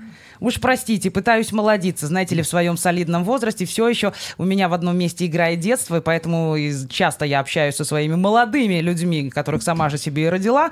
Поэтому приходится, говорит, это кринжово, я еще могу сказать, да? Ну, Вон я это дед, будет я и прям то совсем понимаю, что кринжово. такое зашквар. И то я- Зашквар даже я для тоже, Мордора? Да, да, я старый седой еврей, и то я понимаю, что такое зашквар. Да. В А- а- а контексте, Мордор? в контексте про Россию. Мордор это уже давно э, такое вот негласное название Российской Федерации. А кроме того, раз вам слово Мордор не знакомо, это значит, что вы Толкина не читали. Ой-ой-ой. Почитайте. Это интересная сказка, которая почему-то нашла свое отображение в одной большой стране. Видимо, они что-то знали. Он что-то знал. Да, он что-то знал. Толкин что-то знал. Так, эм, мне пишут, э, помнишь, в одной из программ пару недель назад был парень из Москвы, новый репатриант, и ты спросила всех, почему мы его не воспринимаем и высказываем наше недовольство. В том эфире я написал, что нет проблем с репатриацией, а проблема в их головах. А вот этот умный и мудрый гость дал четкий ответ. Они не едут домой, и именно поэтому они не свои и ими не станут. Ну, не все, я прошу прощения, да, я прерываю. Я, я все время так отвечаю. Не все. Какие мы разные, они разные. Я рад встретить тех, кто приехал все домой, не мог по каким-то причинам приехать. Точно так же я знаю здесь людей, которые прожили здесь 25-30 лет и не стал Израилем своим. Ну, э, мы все люди разные. Абсолютно. Тем более, что э, конкретно тот, который был у меня парень из Питера, а не из Москвы, который борзый, и всем очень не понравилось, что он приехал, говорит, резкий борзый и, и с амбициями. Э, вот. э, он приехал домой. Он как раз дома. Он как раз дома. Вот. И э, не все действительно едут домой, а многие из них обрели дом вот с началом войны. К сожалению, что такими э, методами дом становится домом. Но тем не менее, для них Израиль стал домом. Они называют себя израильтянами и готовы эм, грызть горло, скажем так, тем, И кто про грызут, Израиль. И грызут, и да? да. И грызут. Так, э, только читать... э, э, э. А, Лера, я тебя слушаю, только читать и не возбухать. Занимательное чтиво. Вот, очень правильно. Ну, а мы, собственно, возвращаемся к эклерам. И э, мы обсудили с, э, со Львом Клоцем, продюсером, историю, которая нас встряхнула всех, да, русскоязычных, которые переживали за группу Би-2. Все, ребята приземлились в Бен-Гурионе сегодня в 5.52 утра. У них все в порядке, они отдыхают. Если мы до них доберемся, то обязательно м, поднимем, им к на- поднимем их к нам в эфир, либо ко мне, либо к моим коллегам. Поговорим и скажем, что мы за них очень рады. А теперь мы переходим э, к Льву Клоцу, э, публицисту, который, э, несмотря на то, что постоянно э, мевукаш, да, но в хорошем смысле этого слова, да, востребован э, практически на всех новостных наших э, каналах, включая эклеры, все-таки продолжает писать. Продолжает писать свои э, трогательные истории, иногда жесткие, иногда мягкие. Так, э, так что сегодня мы снова будем слушать. Тем более сейчас 13.13, загадываем желание услышать хорошую историю, и оно тут же исполняется. Окей, да. Слово тебе. Человек с тысячу лиц. Это как бы публицист, продюсер. Мне очень понравилось это определение. Окей. Рассказ о статье я написал вчера. И думаю, что он очень уместно прозвучит. Называется он «Сам». Он глядел на своего малыша и одновременно говорил по телефону с компаньоном. Тот ползал по ковру и забавой гугукал, разговаривал сам с собой. Это и правда было очень смешно. Малыш пытался встать на коленки, держась за диван и ногу отца, и снова падал. И снова пытался. И вот, я перезвоню, сказал отец, наблюдая, как кряхтя его маленький сын все же встал и, качая с удивлением для самого себя, выпрямился. «Ну, давай», — обрадованно сказал отец. «Давай, сынок». Ребенок продолжал стоять, ее качало. Он держался за палец папы, но сделать шаг он не решался. «Давай, давай, малыш, ну иди». Сын посмотрел на него и нерешительно сделал шаг, держась за его руку. Еще один. Остановился и не мог решиться идти дальше, вцепившись в палец собственного папы. Это была единственная его опора. «Надо дальше, малыш. Пробуй. Давай, давай». Сын растерянно смотрел на него и дальше не шел. «Давай, сынок, дальше сам. Все получится. Сам». И решительно выдернул палец, который держал его. Малыш покачнулся, почти упал, но удержался. «Давай, сынок, дальше сам». И тут ребенок уже неуверенно сам сделал шаг, еще шаг. Упал на мягкий ковер, встал и пошел, уже сам. Дальше он пошел сам. Потом бассейн. Он обожал воду, пока был маленьким. Купался с отцом, но плавать, конечно, в год еще не умел. Стоял на бортике, сколько его ни звал, отец прыгать не решался. Отец решительно взял его под мышку и занес туда, где было глубоко. «Давай». Мальчик смешно булдыхал в воздухе ногами и руками. Это было действительно забавно, когда он всеми конечностями бил по воздуху. А потом папа отпустил его. Тот поднырнул и поплыл. Вынырнув, отец увидел полные ужаса и восторга одновременно глаза. Он плыл. Отец, отодвигаясь от него, повторял, «Давай, давай, сыночек, давай, дальше сам, давай, все получится». И сын по собачьи очень медленно плыл в его сторону. А потом была школа. Отец был всегда рядом. Мальчишеские шкоды, мелкие хулиганства, драки, первая полиция, первый косяк. Когда он с одноклассником первый раз напился, не умея это делать абсолютно, отец приехал за ним. Молча стоял и наблюдал, как от сына выворачивало прямо посередине шоссе. Потом, сев в машину, он сказал, «Учись пить, сынок. Держи лицо, дальше сам, сынок». Уходя в армию, он не оглянулся. Они обнялись, и отец сказал, «Дальше сам, сынок, сам». И проглотил комок в горле. Он вспомнил, как папа говорил ему, оборачиваться нельзя. Он прекрасно знал, что отец смотрит ему вслед, чувствовал его взгляд. Дальше сам говорил этот взгляд и не обернулся, как бы этого не хотелось. Было раннее туманное утро. Такое, что если протянешь руку перед собой, с трудом можно разглядеть, сколько пальцев на руке. Но в тепловизор танка окрестности рассматривались четко и как на ладони. Вдруг воздух спорол резкий звук. Экипаж даже не успел сообщить ничего, как резкий удар разорвал одну из плит брони. Попало между ними. «Выходим», — скомандовал командир. «Нас подбили». Выбравшись через задний люк, они приняли бой. Через 10 минут он остался один. Экипаж держался, но силы были очень неравны. Всех положили. Он остался один, сам. Террористы перегруппов- перегруппировались и немножко отошли для последнего смертельного броска. Он забрался снова в танк, который дымил и чадил, но, к счастью, не взрывался. Снял шлемофон. Связь ему была уже не нужна. Он был один. Дальше сам вдруг подумал он. Только сам. и, решительно взявшись за джойстик, повел прицел из стороны в сторону. Вот. В прицеле четко зафиксировалась группа. Он метнулся за снарядом, сам зарядил его, вернулся на свое место и замер, подпустил их поближе и, посчитав до трех, выдохнув, плавно нажал на кнопку. Они еще успели выстрелить по танку из гранатомета, но больше он уже ничего не помнил. Потом узнал, что силы подошли. Звено террасов он все же уничтожил. Его зацепило прилично. Очнулся он в больнице. Долго приходил в себя. Отец все время был рядом. И вот в один из дней он попытался встать. Лежал и попытался. Они понимали друг друга без слов. Отец взглянул на него, а он, вдруг- а он на отца. И вдруг он сказал, сам, папа, сам. Дальше сам. Спасибо. Шикарно. Я специально выкрути- выключила себе микрофон, ибо у меня двое сыновей, да. Я хоть и не папа, но вот шморгать все равно было не алё. Так, Лев, пожалейте, невозможно. Пошли рыдать и наши э, слушатели. Так, э, комментарии. Мы шесть лет в стране, сын отслужил в армии, в Милуим не должен был идти. Война началась, и он бегом побежал и подписал контракт на Милуим. Мы дома. Огромное спасибо за шикарного гостя. Зовите почаще. Вот. У Льва есть фото в Фейсбуке. Сын возвращается в армию. Невозможно смотреть э, без слез. Вот. Тут написали, что на тебя э, подписались. Ох, и опять наехали на нас за то, что мы неинтеллигентные. А Написали, неинтеллигентные? зашквар это слово из тюремного сленга. Человек умный и образованный не стал бы произносить его в эфире. Я задам вопрос.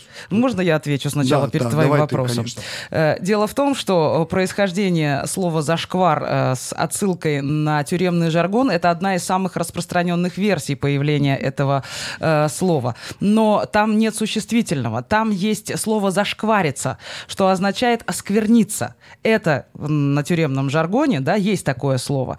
И это пошло от слова «шкварки», да, в тюремном э, жаргоне это низшая каста заключенных. Это я как человек интеллигентный и образованный вам говорю. Слово «зашквар» появилось э, сравнительно недавно. Оно получи- появилось в молодежном сленге как что-то, обозначающее раздражающую моду в социальной сети. Это зашквар. Поэтому давайте не будем путать современный молодежный мем «зашквар» со словом «зашквариться», которое происходит от слова «шкварки». Я надеюсь, я ответила вам э, на ваш, ваш вопрос. Теперь, Лев, можешь свой задать. Да нет, я, во- во-первых, я, мы говорили, кстати, с тобой про это, что совре- современные люди, приезжающие, например, из России, я, к сожалению, вынужден констатировать, что я, например, знаю русский язык лучше, чем они. Но это нормально. Э, язык эволюционирует. Да. И странно, если бы он не эволюционировал в стране, где по словам не помню кого, человек сказал, что у нас половина страны сидела, половина охраняла. Это часть истории России. Часть. Такая вот есть часть. При этом я не думаю, что те, кто сидел в именно в России, ну, возьмем даже Солженицына, он стал, перестал быть менее интеллигентным. Или мы знаем Некрас, э, не тот Некрасов, а этот. То есть э, мне просто не хочу бросаться сейчас начинать именами людей, которые отсидели тюремные сроки. Неважно, по 58-й политической. Это какая разница? Мы знаем многих, которым привязывали уголовные статьи, абсолютно интеллигентнейшие люди. И они перестали быть интеллигентными, потому что они сидели в тюрьме. Нет. Очень многие не перестали быть э, Я это знаю, я их знаю лично, и, я- и наоборот, я знаю кучу людей, которые не сидели в тюрьме, и при этом назвать их интеллигентом даже с большим натягом это, это невозможно. Но если слово ложь, это как мат. Ты обратила, кстати, внимание, что есть люди, которым идет ругаться матом. А есть люди, которые вот пытаются это делать, это так неэстетично и так не, не гармонично. Вот есть, мое любимое слово – это органика. Вот как про актеров, про музыкантов. Вот они, он органичен или не органичен.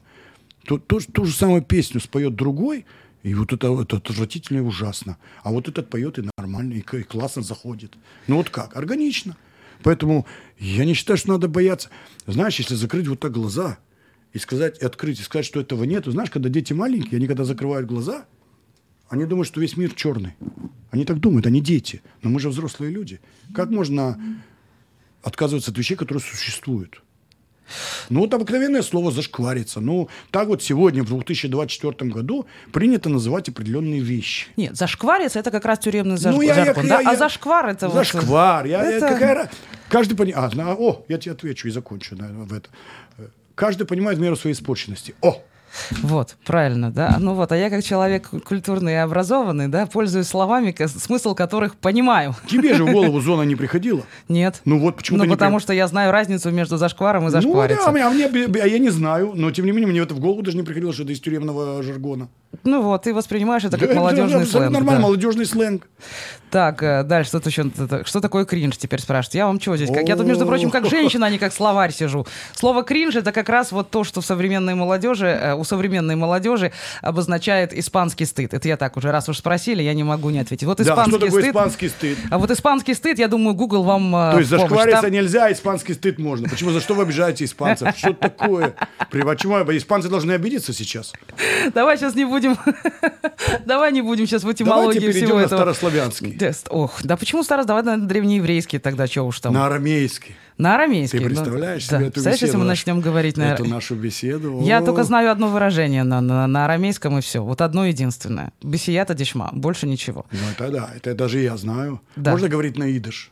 Но вот, Идыш- правда, беседа будет очень короткая, на два часа нас не хватит. На самом деле, идыш для меня был всегда чем-то таким, на чем разговаривали бабушка с дедушкой, чтобы мы не понимали, я, с одной стороны, смеюсь и веселюсь по этому поводу, а с другой стороны, жаль, что они меня не, обучили. Может быть, я быстрее доказала бы этой стране, что я кошерная. Очень жаль, очень жаль, что родители. У меня мы же разного возраста с тобой. Ты помоложе будешь? Чуть-чуть. Намного, намного. Вот. И у меня родители делали то же самое. Когда хотели, чтобы я не понимал, они говорили прям именно на идыш. И, к сожалению, я вот этот пласт культуры, я его не вытащил. Я жалею, честно говоря. Я тоже жалею, что я так и не выучила идыш, но я же тебе говорю, на идыш я тоже знаю буквально пару, несколько... То есть передачи бы не получилось. Почему? Если бы мы говорили на идыш, но мы разговаривали, наверное, вдвоем с тобой, наши зрители и слушатели оставились буквально те три человека, которые понимают идыш. Ну, можно делать перебивки песнями различными. Песни-то все знают, кстати. На идыш, да, Это- очень много В знаю. этом же смысл музыки, ты знаешь. Музыка же такая штука. Это же, она позволяет договариваться. У меня на сцене один раз работали люди из четырех стран. Двое из них не понимали друг друга. То есть они, они поразговаривали, реально. То есть гарм- только гармонию. Они гар- гармонию раскидали, певица. Она была, по-моему, из США, один был с Австралии, он случайно здесь оказался. Пианист был израильтя. В общем, они- а им не надо разговаривать между собой. А зачем? А ты только один рассказ принес, скажи мне? Не, у меня есть еще. Есть еще? Сейчас у нас три минутки до перерыва, и после, потому что я тебе сразу рассказываю, что здесь куча рыдающих смайликов, и спасибо тебе. Э, Ну, это что-нибудь повеселее прочту, чтобы они думали, что я прям такой трагик. Вот. Спасибо за твоих чудесных и разных гостей. Льву отдельное огромное спасибо. Вы трогаете душу. Вот Наталиска тебе Приходите на концерт живой, оно всегда веселее. Да, да. Так, э, он написали, молодцы ведущие и гость могут разряжать обстановку. Ну, собственно, это делает нас, эм, э, собственно, подтверждает, что мы с тобой умные, образованные, интеллигентные И люди. профессионал. И профессионалы. Хотя нет, достаточно часто меня э, упрекает в том, что мне надо расширять свои знания для того, чтобы хотя бы рот открывать. Ну, Да ладно. я стараюсь, да. А куда расширять? Вот, вот что, что, что ты должна такому... я был в своей жизни, про страны я уже сказал, похвастался. Ну, я не знаю, ну, наверное, 10-12 крупных те- телевизионных эфиров, там, серьезных стран и, и куча радиостанций. Я могу судить, кто как ведет. Ну, Я- наверное, да. Я, я, я, я на полусерьезно говорю, я встречал очень слабеньких ведущих, когда чуть ли не мне надо было вытаскивать эфир, даже с этим я сталкивался. И наоборот, когда ты приходишь, я себя чувствую, абсолютно- вот я могу это прямо здесь сказать, в прямом эфире, не потому что я знаю Леру 250 лет, а потому что я, она для меня сейчас другая Лера, она радиоведущая. Никакого отношения, личные отношения не имеют. И ты классная ведущая. А чему можно научиться? Чему ты должна научиться? Я не знаю, но я... э, Фонетике, синтаксису. Нет, люди считают, что у меня там плохие знания в истории, в э, том, что происходит в нашей стране или что-то еще, судя по тому, какие вопросы меня я... зад- Эти Причем- вопросы задают люди обычно, которые они сами. Вот я это опыт говорит, не очень в истории. И вот как диванные критики, ты знаешь, вот, которые воевать, э, воева- воюют, они все воюют. Я просто понимаю, что мне ну, не хочется каждый раз, выходя в эфир, объяснять, что я вопросы задаю зачастую не исходя из своих личных знаний, а исходя из того, какой гость сидит у меня напротив, о чем я хочу с ним поговорить, какие ответы от него я Ну, хочу в этом получить. смысл, собственно, передачи. Да, собственно.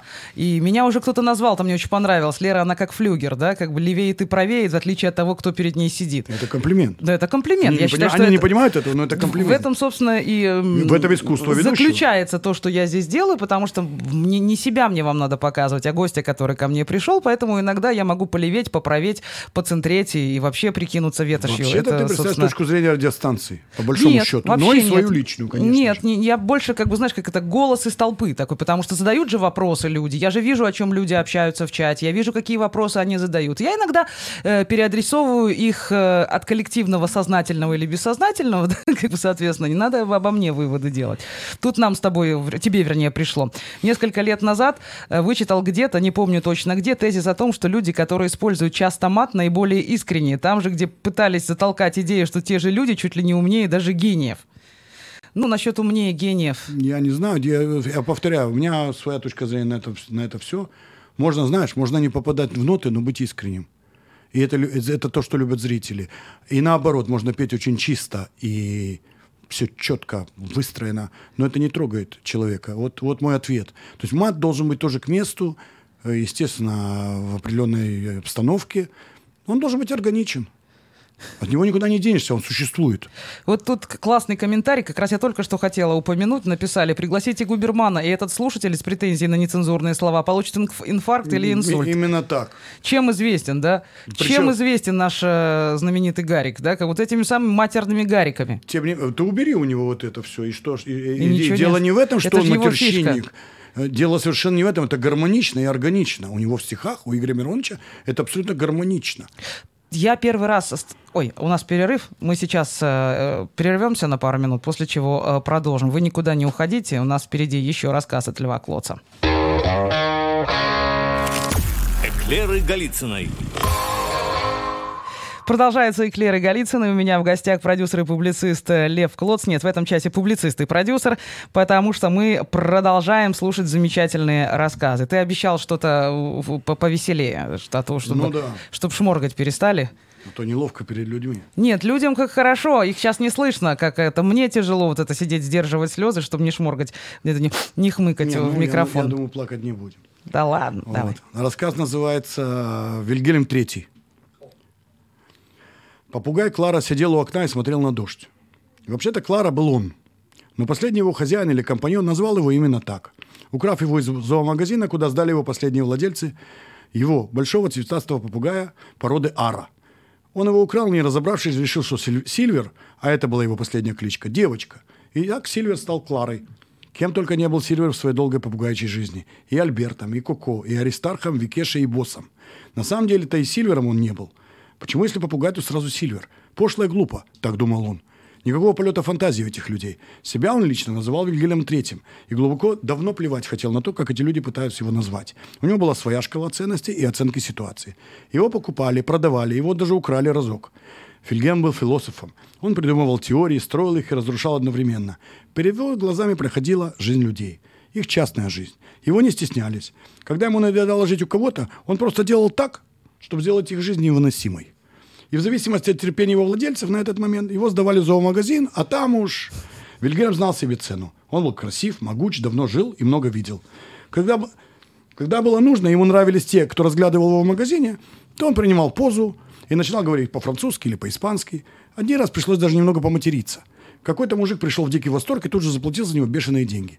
Люди были разные. Сколько измен прошло мимо клетки с попугаем, сколько вранья, обмана, вероломства, вероломства познала душа этого старого попугая. Никто толком не знал, сколько ему лет. Когда его очередной раз продавали, на табличке всегда было написано 8. Хотя попугаи этих породы, этой породы живут даже до 60, но Вильгельм в последние годы начал всерьез ощущать, что стареет. Людям этого не объяснит. Не объяснишь. Они считают тебя за дурака. И думают, что если ты умеешь отвечать на, на дурацкие вопросы, то ты сам дурак. Скажи «да», скажи «Карл», скажи «Клара», скажи «привет». Да пошел ты в жопу, хотелось ответить в ответ попугаю, но он понимал, еще не время. И в отместку начинал издеваться над придурками как мог. И забрал по ночам больную на всю голову гиену, выл как шакал. Или когда особенно доставали, включал в 4 утра в себе полицейскую сирену. Это было просто замечательно. В общем, развлекался как мог. И вот он оказался жертвой преступления, вернее, уликой, тем, что украли. Мужик был неплохой, нет, правда. Пьющий, но чистенький. Кормил Вильгельма, правда, чем попало, тем, что мог достать. Играл на гитаре прямо на улице. Вильгель, когда у него было настроение, ему подпевал. Он даже не возражал, когда Аркадий, а так почему-то Попугай называл своего компаньона, брал его с собой на улицу. Громадный ара сидел у него на плече и в так музыке раскачивался, глядя на прохожих. Успех был. Люди кидали монеты. Аркаша на них покупал бутылку и пожрать. Вильгельм привык есть пельмени, селедку с луком. От алкоголя вежливо отказывался, хотя Аркадий ему каждый раз предлагал, предлагал накатить. Они стали друзьями. Вильгельм чувствовал это. Ведь впервые к нему отнеслись как к равному, как к другу. Не как к игрушке или забаве, и не как к цветастому красивому существу, а на равных. Аркаша по вечерам долго беседовал с ним. О квантовой физике, о влиянии лазерных лучей в инфраструкту- в инфраструктуре, на мощность заряда. Вильгельм даже не дремал. Он как мог активно участвовал в беседе и поддерживал ее. Щелкал большим клювом, кивал, вставлял разные междометия. Так проходили дни, вечера и ночи. Вильгельм, летая по квартире, читал разбросанные всюду дипломы Аркадия и понимал, что этот спившийся мужик очень когда-то был умен и удачлив. Между тем, Аркаша ни разу не накрыл клетку попугая тряпкой, как это делали раньше остальные. А ведь это самое большое оскорбление для попугая. Жаль, что люди этого не понимают. Вильгельм проснулся под утро. Аркадий, заснувший прямо на полу, не дышал. Он умер. Попугай начал звать его. Он ухал, как филин, рычал, как тигр, сыпал трелями, как банальная канарейка. Аркаша не отвечал. Вильгель, Вильгельм стал силой своего клюва бить в дверь. Со всех сил. Так что даже поранил такой сильный мощный клюв. И чудо, дверца поддалась. Клетка распахнулась. Попугай толкнул ее и вылетел на свободу. Дальше надо было действовать. Он вылетел в открытое окно и полетел дальше. За помощью. Он не знал точно, как помочь, но не мог же он оставить друга. Влетев назад в подъезд, он полетел к соседской двери, что напротив. И сила начал то долбить клювом в дверь, то им же нажимать на звонок. Послышались шаги. «Кто там?» – заспанным и недовольным голосом спросила соседка. «Вы что, с ума сошли? Четыре часа утра». Вильгельм, не задумываясь, гаркнул через дверь. «Полиция, немедленно откройте!» Она загремела ключами, и дверь распахнулась. «Надо же! Аркашин попугай», — сказала она. «Сбежал, что ли? А этот спит, конечно, пьяный. Хорошо, что у меня ключи от его квартиры есть». И пошла в квартиру напротив. Попугай баражировал у нее над плечом и надеялся. Увидев, что Аркаша не дышит, она позвонила в скорую. Попугай летел над машиной скорой помощи, как боевой вертолет «Апачи». Это была его миссия. Потом он неделю жил на подоконнике больницы, строго наблюдая за тем, как выздоравливает его друг. Потом наступило лето, и они вместе гуляли по берегу моря. Аркаша бросил пить. Врачи сказали ему, что сердце слабое и больше не выдержит. А потом ему позвонили. Из какого-то института с длинным, очень сложным названием. Вильгельм толком не понял, о чем речь. Вильгельм летел в большой кабинет, где за длинным столом сидел Аркадий в костюме и в галстуке, и еще какие-то люди, много людей, и все внимательно слушали его друга. Совещание догадался попугай. «Мой проводит», — подумал он. Облетев всех, он плавно, как положено попугаю такого следного человека, как Аркадий, приземлился ему на плечо. «Вот знакомьтесь, это Клара, она мне когда-то жизнь спасла. Вот дурак», — умиленно подумал Вильгельм и потерся в Аркаша на плечо. «Спасибо». Какая прелесть. Вот тут уже написали, Вильгельм Третий шикарен с первого абзаца. Так, Кеша из мультфильма «Тихо курит в сторонке». Ах, какая прелесть. про него когда писал. Да, Честное да, слово. да, про него? Ну, хотя там не ара, и там немножко другое. И, э, на самом деле, эти попугаи, э, попугаи, они очень, очень умные. Я не очень разбираюсь, я в собаках разбираюсь. Но попугаи мне безумно интересны. Почему-то вот поэтому появился так вот классно. Это ваши гости настолько разные, мне пишут, столько интересов, споров и диспутов, и поэтому передачи живые. Рассказ Льва про слона, прям вот там вот, э, вот это вот ладошки сложены. Но сегодня боялась, чтобы никто не прервал и не позвонил. Вот. Спасибо, трогательно, браво. Спасибо. Вот. Так что нравится. Мне, честно говоря, это очень напомнило анекдот в, в- в одном. Можно я расскажу анекдот? Конечно. Это будет не сильно. В общем, эм, мужик проснулся утром с тяжелейшим похмельем, встал с дивана, сунул ноги в тапочки, прошаркал в кухню, проходя мимо стола, на котором стояла клетка с попугаем, снял с нее покрывало, дошел до холодильника, открыл холодильник, взял бутылочку, вы себе придумайте, чего там, от похмелья, кефира, рассола, чего самое, газированной воды, не газированной, сделал несколько жадных глотков, крякнул, закрыл холодильник, пошел назад к дивану, проходя мимо клетки с попугаем назад, накинул на нее покрывало и лег спать. Из клетки раздалось. Охрененно день прошел. Замечательно. Вот, мне это очень напомнило. За- Замечательно, правда. вот это, правда, мне когда-то его рассказали, я прям представила. Попугаи у нас, э, вот. Люди, на самом деле, э, я всегда думал про себя, что такое чувство юмора. Ну, если ты ставишь себе за цель, это, это в частности про рассказы, если ты ставишь себе за цель, э, не ставишь себе за цель понравиться, ну, вот у меня нет, у меня, правда, нет такой цели. Ну, я вижу по реакции людей. Я читаю это, собственно, то, что людям нравится. У меня естественный отбор. То есть я понимаю, что на выступлениях я вот читаю, ну, я вижу, ну, так. Но когда я вижу, что люди плачут или люди смеются, ну, наверное, э, это и надо читать по радио, по телевидению, на выступлениях. Вот так появляется естественный отбор, там есть программа. Наверное, наверное, э, то, что ты читаешь, вернее, пишешь. Я пишу очень легко, на самом деле. Я когда, когда ты не мог себе представить, когда мы разговариваешь с большими серьезными музыкантами или композиторами, а как ты это написал? Ну, тебе он рассказывает, там, сидя в туалете.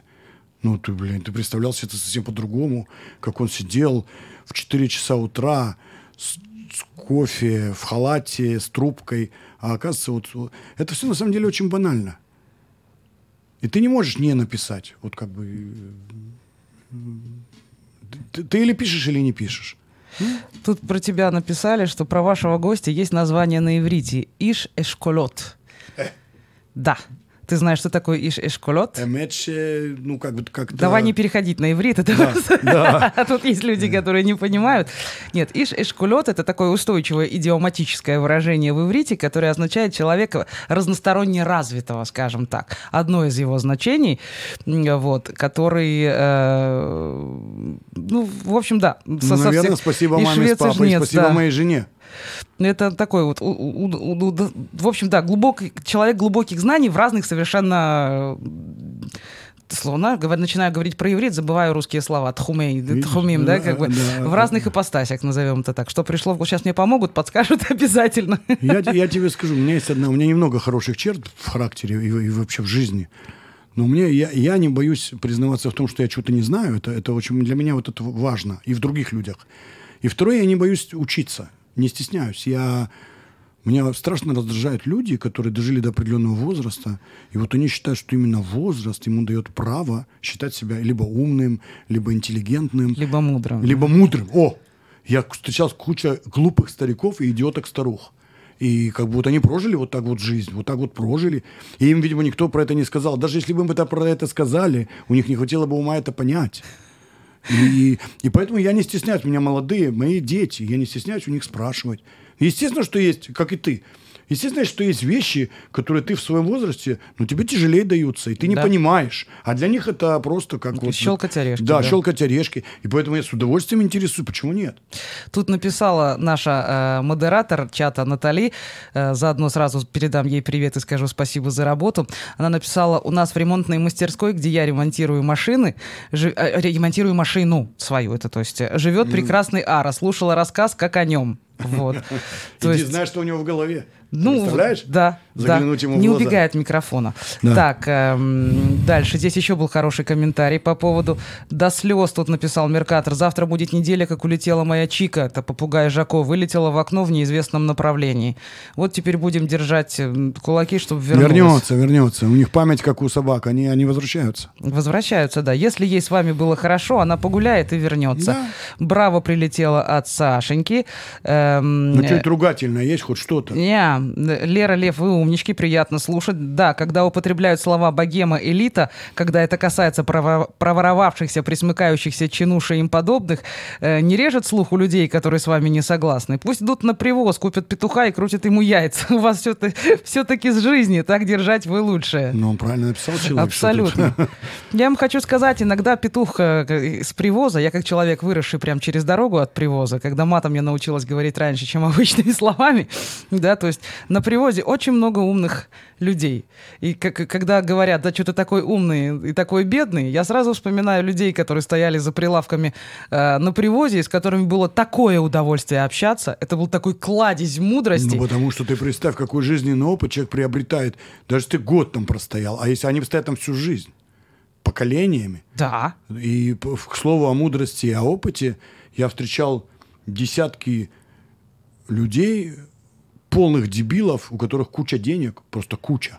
Они, ну, ну он человек идиот, мне, мне с ним не о чем даже пять минут поговорить. И наоборот, среди них тоже встречал очень умных людей, которые, несмотря на деньги, несмотря на деньги, вот с ними мне приятно, интересно.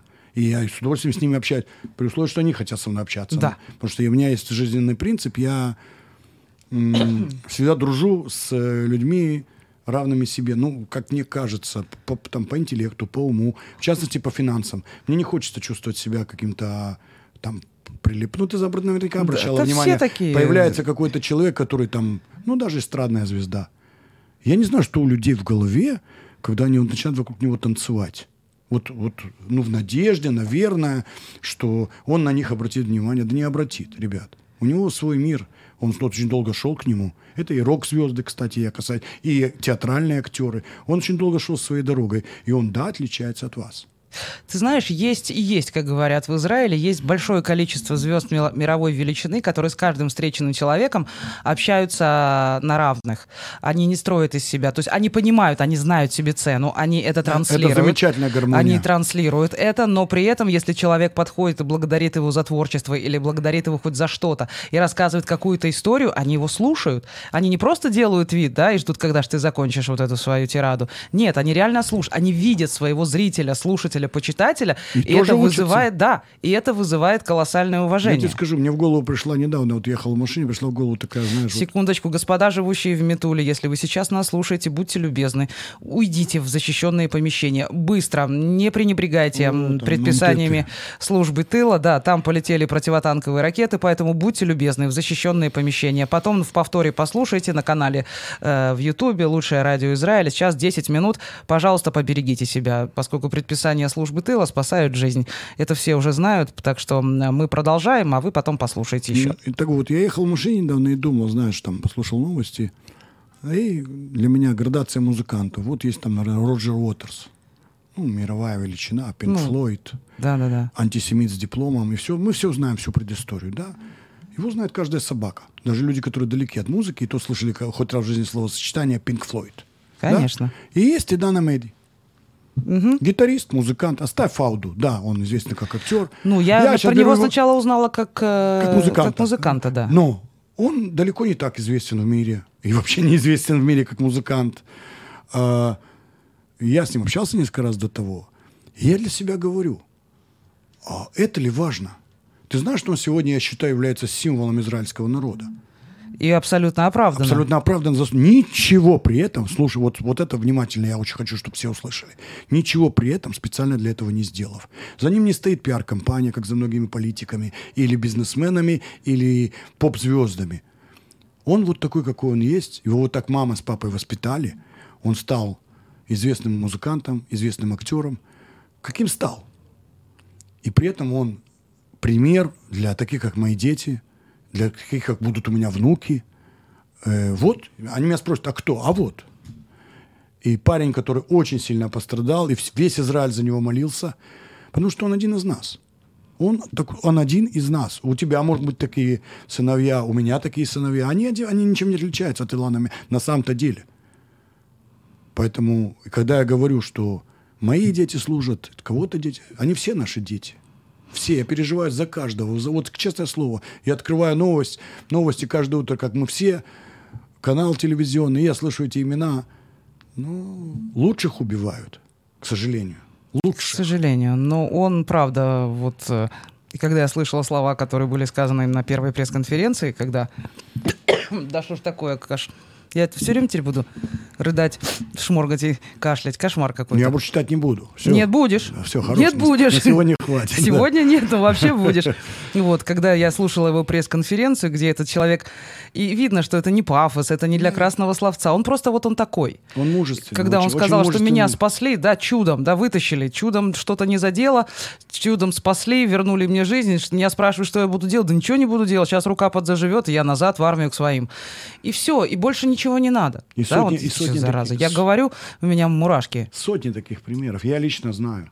Но только тех, у кого действительно лишились конечностей, они плачут в госпиталях, не могут вернуться. Все остальные отряхнулся, подлех- по- подлечился, под- под- подрихтовали назад. В их иду. Ну, как тебя ждут. Ну да, как Причем сделать? эти, я видел вот случайно совершенно эту встречу, когда привез его папа из Рамбама, одного из танкистов. Он вышел из машины, знаешь, что меня удивило? Больше всего. Они даже не удивились. То есть они были уверены, что он вернется. То есть, как бы, ну, ну, само собой разумеется. И я говорю тебе еще раз, на фоне того, что со всех других стран люди, когда начинаются боевые действия война, бегут. И мужчины в том числе. Да, к сожалению. Так, тут спросили, э, повторите, пожалуйста, как подписаться на этого прекрасного человека. Значит, заходим в Facebook. Есть такая социальная сеть, придуманная еврейским мальчиком. Фейсбук называется, да? Морда-лицо. Морда-книга. Да, вот, да. эм, Не, не, рука-лицо это фейспалм все-таки, да, морда-книга. Заходим туда, английскими буквами в поиске набираем лев, пробел, Инна, пробел, Клоц. Да, Клоц мы пишем K-L-O-T Z, по-моему, да? У тебя Да, написано. Да. Вот, да. Лев Инна Клоц. И подписываемся. Вы узнаете на фотографии гостя, потому что вы его видите в студии. Вы его узнаете там. э, Там много интересного. И рассказы, и просто истории из жизни, и просто про историю сыновей, которые сейчас служат в армии. Это тоже интересно читать. Кстати, в начале часа пропустила, уж простите, там был комментарий, что человек на тебя подписался и прям счастлив смотреть и на тебя, и сыновья твои прекрасные, и все вы Спасибо. молодцы. Вот. Они, на самом деле, я подчеркну еще раз, я, конечно, у меня субъективное мнение, они ничем не отличаются от всех остальных сыновей, всех. Я там приезжаю, я вижу всех мальчишек, э, дев- девчонок. Я не ожидал, мы, э, можно я скажу, да? Да. Вот я до этой войны считал, что вот так мы сокрушались между собой, наше поколение. Мы говорили, ну, ухлопанное поколение, какое-то вот они какие-то вот, вот Наверное, все так ворчат. Но мне казалось особенно, что они все, все время, все, что у них в голове, это пабы, клубы, концерты какие-то. Никто не Съездить хочет, куда-то за никто не границу. хочет, да, съездить за границей, покурить косяк, бахнуть где-то. Вот весь их интерес. Ну и секс. Вот мне так казалось, что вот они вот такие. Ну, я, я, не, я не исходил только из своих. Мне казалось, что они все такие. И вот, пожалуйста, на наших глазах, вот это то поколение, я считаю, это наше счастье, что выросло такое поколение, вот это те, кто будут управлять нашей страной. Еще чуть-чуть, еще там лет 8-10, вот эти люди придут в политику. Я очень надеюсь на это. Потому что то, что прошло, пришло до того, к сожалению, моему большому, это то, за что мы сегодня платим. Увы и ах, и надо что-то платим менять. сделали они, а платим мы. Вот это мне, ну, это как в любой политике. Ну да. Я очень сокрушаюсь, что у нас э, каждый раз, что у нас не- несменяемость лиц в нашем э, правительстве и нет э, молодых э, и борзых, вот по-настоящему, с амбициями. Вот таких бы нам, да, которые понимают, что к Они чему. подрастают. Кто знает, что такое зашквар и кринж, и могут с разными говорить на разных языках. Ну, это большое- Не убегай от микрофона, тебя не слышно. Это большое достоинство человека уметь разговаривать одновременно с ворами и с академиками. Кстати, я это всегда подчеркивал, что если ты себя чувствуешь, это часть э, культуры человека. Я подчеркиваю. Да. Тут, кстати, эм, правильный написал человек комментарий. Кто на меня подписан, у меня на странице есть анонс. Да? Есть анонс. И вот там легко перейти по ссылочке на Льва и, пере- э, и э, по- подписаться, задружиться, кому чего больше нравится. Так что все просто. Если вы владеете э, социальными сетями, значит, вы ими умеете. Хотя нет, это не обязательно. Не, Вы можно умеете, в гугле написать просто, Лев да. Клоц. Можно Лев Клоц написать в гугле. На- найдемся. Я, я, я вас уверяю, что мы найдемся. Обязательно, да, было бы желание. У нас осталось две с половиной минуты. За эти две с половиной минуты я напомню, Лев Инна Клоц, это вы находите в Фейсбуке, подписывайтесь, там же будут анонсы, где можно Льва с его замечательными сотоварищей послушать. А, Лев не выступает один, да? Я выступаю один, но в этот раз у нас замечательная просто программа. Мы назвали, знаешь как? Как? Стендап выше пояса. Ой, я, да, я видел название, мне очень Это понравилось. наш ответ тем, кто стендапят. Мы по-доброму, по-доброму. Мы, не- Естественно. Мы не, мы не конкуренты ни в коем случае. Каждый занимается своим делом. Ну вот мы хотим таким вот интеллектуальным юмором попробовать поработать. Это и Боря Брестовицкий со мной будет, и талантливый автор Анна Атаева. Мы все время меняем команды, то есть не, это не, не говорит о том, что этот Мне прочитал. кажется, Анна Атаева, ей даже рот открывать не надо. Она когда выходит, тебе уже становится хорошо. Я- Честно, вы- на нее глядя, она вот пр- производит такое впечатление, у тебя поверишь, улыбка растягивается. Ты не поверишь, я с ней никогда не работал. А у нас-то происходит вот самый чистый шоу-бизнес, который может происходить. Мы друг друга читаем в Фейсбуке, и вот один другому звонит и говорит, а давай вместе выступим. А давай. Вот так мы с Борей в свое время, а мы с Борей уже отработали больше 10, рабо- как бы 10 концертов, причем п- аншлаговых. Случайно. Бо человек, не, я его знать не знал. И он меня не знал. Я знал, что есть такой чувак, экскурсовод талантливый. А он знал про меня, что я продюсер. А давай вместе выступим. А давай. Потом еще кто-то. Потом Рами Юдой. Куча. Ведь есть огромное количество талантливых людей. Поэтесс, поэтов, прозаиков. Про- про- Прозаик, да. Проза- Про каких таких да, заек, про да? каких таких заек. Публицистов просто. Почему нет? И эксперимент очень чистый, потому что если на тебя приходят люди, значит, ты интересен. Не приходят, ну, значит, это читай сам себе. Тоже хорошая история. Да, такое себе. Что ж, теперь напомню. Лев Инноклод сказала, Лера Голицына сказала, тоже можно подписаться в Фейсбуке. Э, там тоже будут анонсы, когда скоро чего как будет. Э, так, э, Ирина Лауксминьене написала. О! Лева, привет тебе от старой подруги, ты молодец. Мы выросли вместе. Вот. Мне как старшая сестра практически. Да, вот, так что тебе большой привет. Спасибо, Ира. Тебе тоже привет. Ну и, собственно, напомню, что мы с воскресенья переходим на канал «Лучшее радио Израиль». Там же вы можете найти плейлисты Клеры Голицыной, где все программы, которые уже прошли, и сегодняшняя тоже через пару часов там окажется. Подписывайтесь, будьте вместе с нами.